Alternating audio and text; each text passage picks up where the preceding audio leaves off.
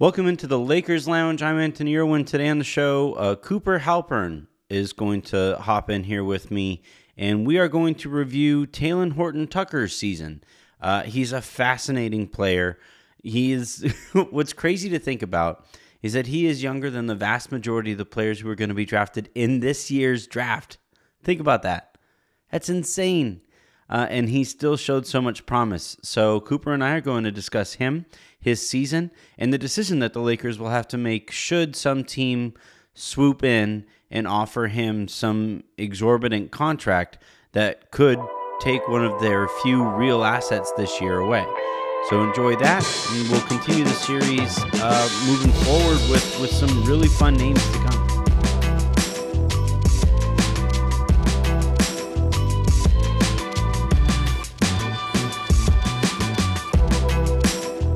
All right, I am joined now by Cooper Halpern. He uh, does some work with us over here at Silver Screen and Roll. Uh, he wrote up the season review for Talen Horton Tucker. He also does some work uh, for Pinstripe Alley. We'll just look past him being a Yankees fan for for this occasion. Um, I kind of wanted to start here with with Talen Horton Tucker because this is, I think, the trap that fans can kind of fall into when it comes to a young player who out outdoes uh, outperforms expectations and um, that is that with in, in it's really easy to overlook warts and and blow up the really cool things that a player does out there. And I'm not saying that that is definitely what is going on there out there with everybody. And I'm not saying I'm not high on Talen Horton Tucker. Though it it is it, it has become a bit of a sin to to say anything other than Talen Horton is a is a second coming. But but in your review of his season, um, were you able to were you able to to to ring that that tendency in with him, or or did you notice that you know? Hey, why didn't we? Why didn't anybody mention the the, the misrotation here? And actually, he's a better passer than I thought. Was there anything that surprised you? I guess. Uh, yeah. First of all, thanks for having me. Um, but uh, no, not at all. If anything, uh, I went the other direction Mm-hmm. Um, I, I'm I'm uh, about as high as as you could be on Talen Horton Tucker. All right. Um, I think so. so apologies there for. Uh, no, no, no, it's not. It's not. It's not enough. I'm not. if you're high on him, I'm. I'm like, see, I'm. I, I'll just cop to being a bit of a contrarian, and so if I see if I see a widely held belief that I think is getting a little out of hand, I'm I'm I'm always going to kind of pump the brakes a little bit. But if you can convince me that the guy is actually what what uh what you think he is, and then great. Yeah, so I, I walk away from this in a better mood than I came in. Okay, so here I think he does a couple of things really, really, really well that mm-hmm. like just are not normal for NBA players and will continue to translate as he develops a more you know, full package of NBA talent. Mm-hmm. Um, the big thing, and like you you see this watching him, is he gets to the rim. Like he can get to the rim and he can score at the rim. And I mean, you saw it in those preseason games. That was like really the first time we all saw it, I think, where he dropped like 30 a couple times and he mm-hmm. averaged 20 points a game. He had the 10th highest points per game in the preseason, which like doesn't mean anything, but it means more than nothing. Um, per the B-ball index, they have him as uh, an A minus finisher at the rim and an A overall finishing talent. Yeah, um, phenomenal at, at, at, the rim. He's really, really so good. he loves to get to that like backhanded, right-handed layup on the yeah. left side of the rim, and like it's not often you see a guy come into the league with a signature move like that. That's yeah. just not a thing we see. So I think that's really special. What held him back during the season, at least on the offensive end, is teams started, you know, scouting him like a real NBA player that as he became one in what was effectively his rookie season. And they just were, you know, going way under pick, pick and rolls, sagging into the paint, allowing him to drive. And then he'd get down there and not really know what to do, or he'd like throw up a forced layup or, you know, pass the ball into a not really open shooter. And it's not like the Lakers had the best spacing in the world. So it, it just, it just was like he was sort of playing into the hands of what the defense wanted him to do. And that culminated in when LeBron like took him aside during game two of the Sun series and like really chewed him out on TV. And I think it's safe to assume that uh, he was telling him to shoot because he wasn't shooting early in that game. And then immediately after, he starts taking those open threes because he just really can't play if he's like Rajon Rondo, you know, right. mm-hmm. early Rondo with, I mean, he doesn't have that kind of vision. So it's just not, it's not, not a viable NBA player. But we've seen him shoot in the preseason. We've seen those shots go in. Occasionally, when he gets his feet under him, it looks really smooth. Mm-hmm. And then mm-hmm. sometimes he gets sort of yippy and it just doesn't go in at all. And he really clanks him. And he shot like 28% on the season, which is obviously not good. But I mean, he's working with, uh, you know, lethal shooter, whatever. Like, oh, great. Awesome. I mean, at least he's working on it. You know, you know? I, I'm, I'm, I, I say that mostly tongue in cheek because I don't, I just don't believe for a second that lethal shooter is out there actually having guys shoot on a rotating rim. Like, there's just no way. I, What's I, the, I, what I is the, how to shoot for a stretch of my life, and that is not something I would have done. yeah, I mean, I, you know what? I think at the bare minimum, he knows what's wrong and he's going to work on it. So that's, I think, like the biggest step. At least he's not like some other much bigger, maybe number one former overall pick who thinks he doesn't need to shoot. You know, at least we're not in that territory. Who are you talking so, about? Uh, I don't know. He plays in the East Coast. I don't, uh, he's still a rookie though. In Simmons' in, in Simmons' defense, he's still a rookie. Those are wrinkles at all. Oh, Simmons. Oh, okay. yeah, yeah. yeah, no, he's still. He's. I mean, he's he's literally not 21 years old. So right. He's got so. I mean, think about what this guy who's already a 96 percentile overall finisher right now mm-hmm. can be when he adds muscle. I mean, we watched the boxing video of him adds quickness, adds the shooting, and now defenses have to are pulled out to really press him on the outside. I mean, like I think that's a legitimate weapon, and especially for what the Lakers have and and don't have, which is real flexibility of adding a third star. Mm-hmm. He's like the only route to a third star. I mean, we're all out on Dennis Overnine Schroeder, right? So like, mm-hmm.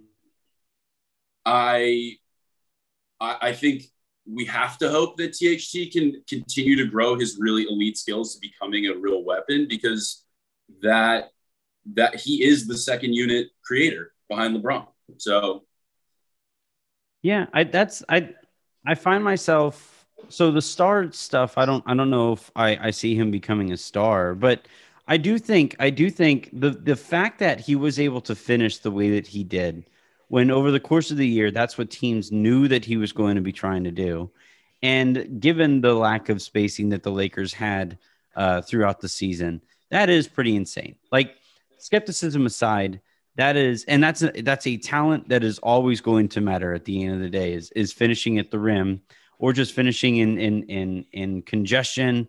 Uh, he uses his body really well. He's a thicker guy and he has those nice long arms so he gets into your body and his arms just go further than you and that's just it's it's just really fun to watch him play that way what did you see from him on the defensive side of the ball because the one thing that that we're seeing in the playoffs right now is that as good as somebody might be what they can't be is is um targetable on defense. do you think there's a there's a route for him to go where he isn't targetable?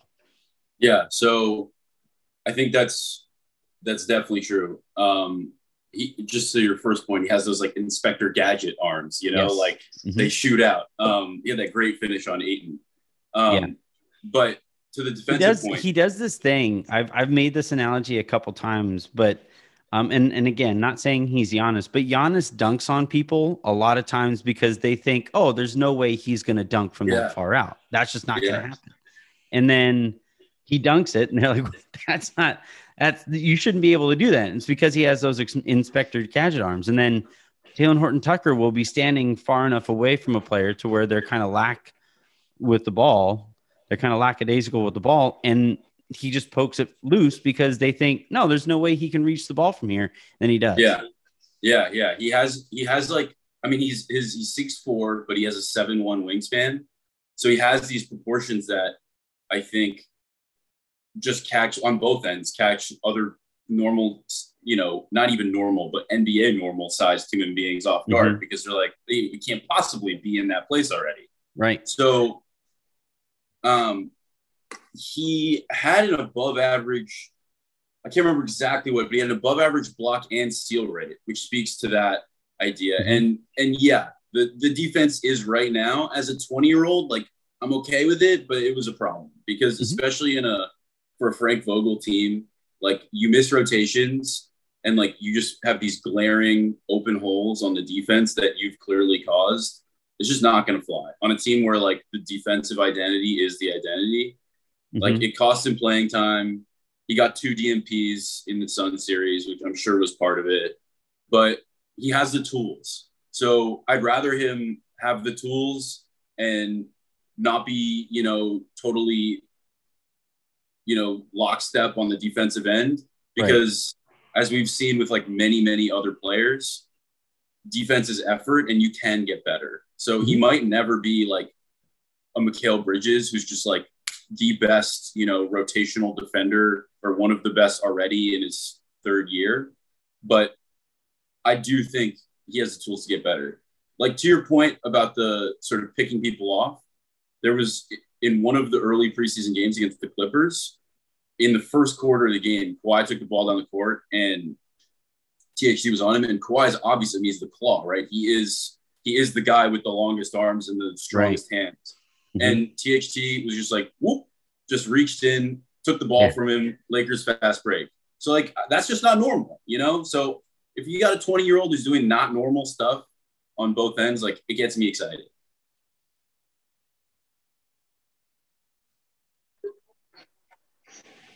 So the, I, I guess the one thing that that does give me the most faith on his defense is the the culture stuff that you're talking about with Frank Vogel, with the way that the Lakers have been playing, and then Anthony Davis and LeBron James just tend to make people better defenders. That's just how that goes.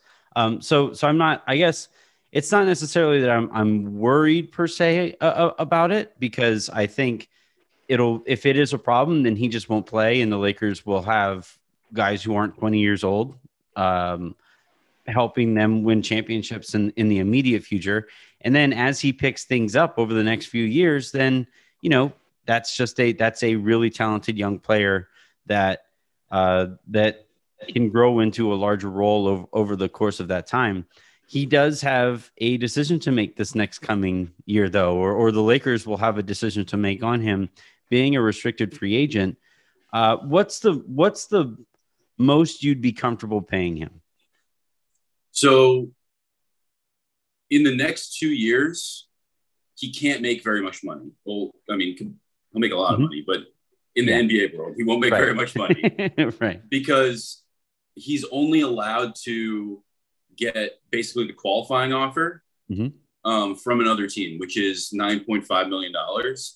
But the Lakers will be able to offer him uh, 10.25, and that's because of the Arenas rule, mm-hmm. or the Gilbert Arenas provision, which is basically the rule that helps teams not get punished for drafting well in the second round right. and like allows them to retain their players. So that's what the Lakers did with THT. Mm-hmm. So if they want if they if they want to pay him for the next two years, it's it'll be almost certainly at that 10.25 number, which. I think is a good value for him. What gets scary yeah. is the idea of like the poison pill contract, which is what happened with Tyler Johnson, where he could get an offer sheet from another team for, you know, that 9.5 for the first two years and then 30 million a year for the next two. Right. Which I don't know if that happens, but I think he could easily get a number in the 20s from some team who really likes his playmaking upside. And then the Lakers have the decision of, okay, we can easily eat the first two, but do we want to then spend, you know, another two to two to two to four years on Taylor Hunt and Horton Tucker for like a total of, you know, like $80 million. It could be over, over four total years. Right. With 10, yeah, 10, 30, 30. It's not, it's not like, I mean, it, it happened with Tyler Johnson to where by the end of that contract, he was a buyout player, but, but with yeah. somebody, uh, of, of Talen Horton Tucker's age, if you're paying him $20 million at any point in his career, chances are if it, it it's it's not going to drop and if it does it's not going to drop very far. Somebody's always going to de- going to believe in that in that talent. Uh, so if if that poison pill situation does arise and some team is paying him nine nine and then 2020 uh, where where do you stand on all right best of luck kid.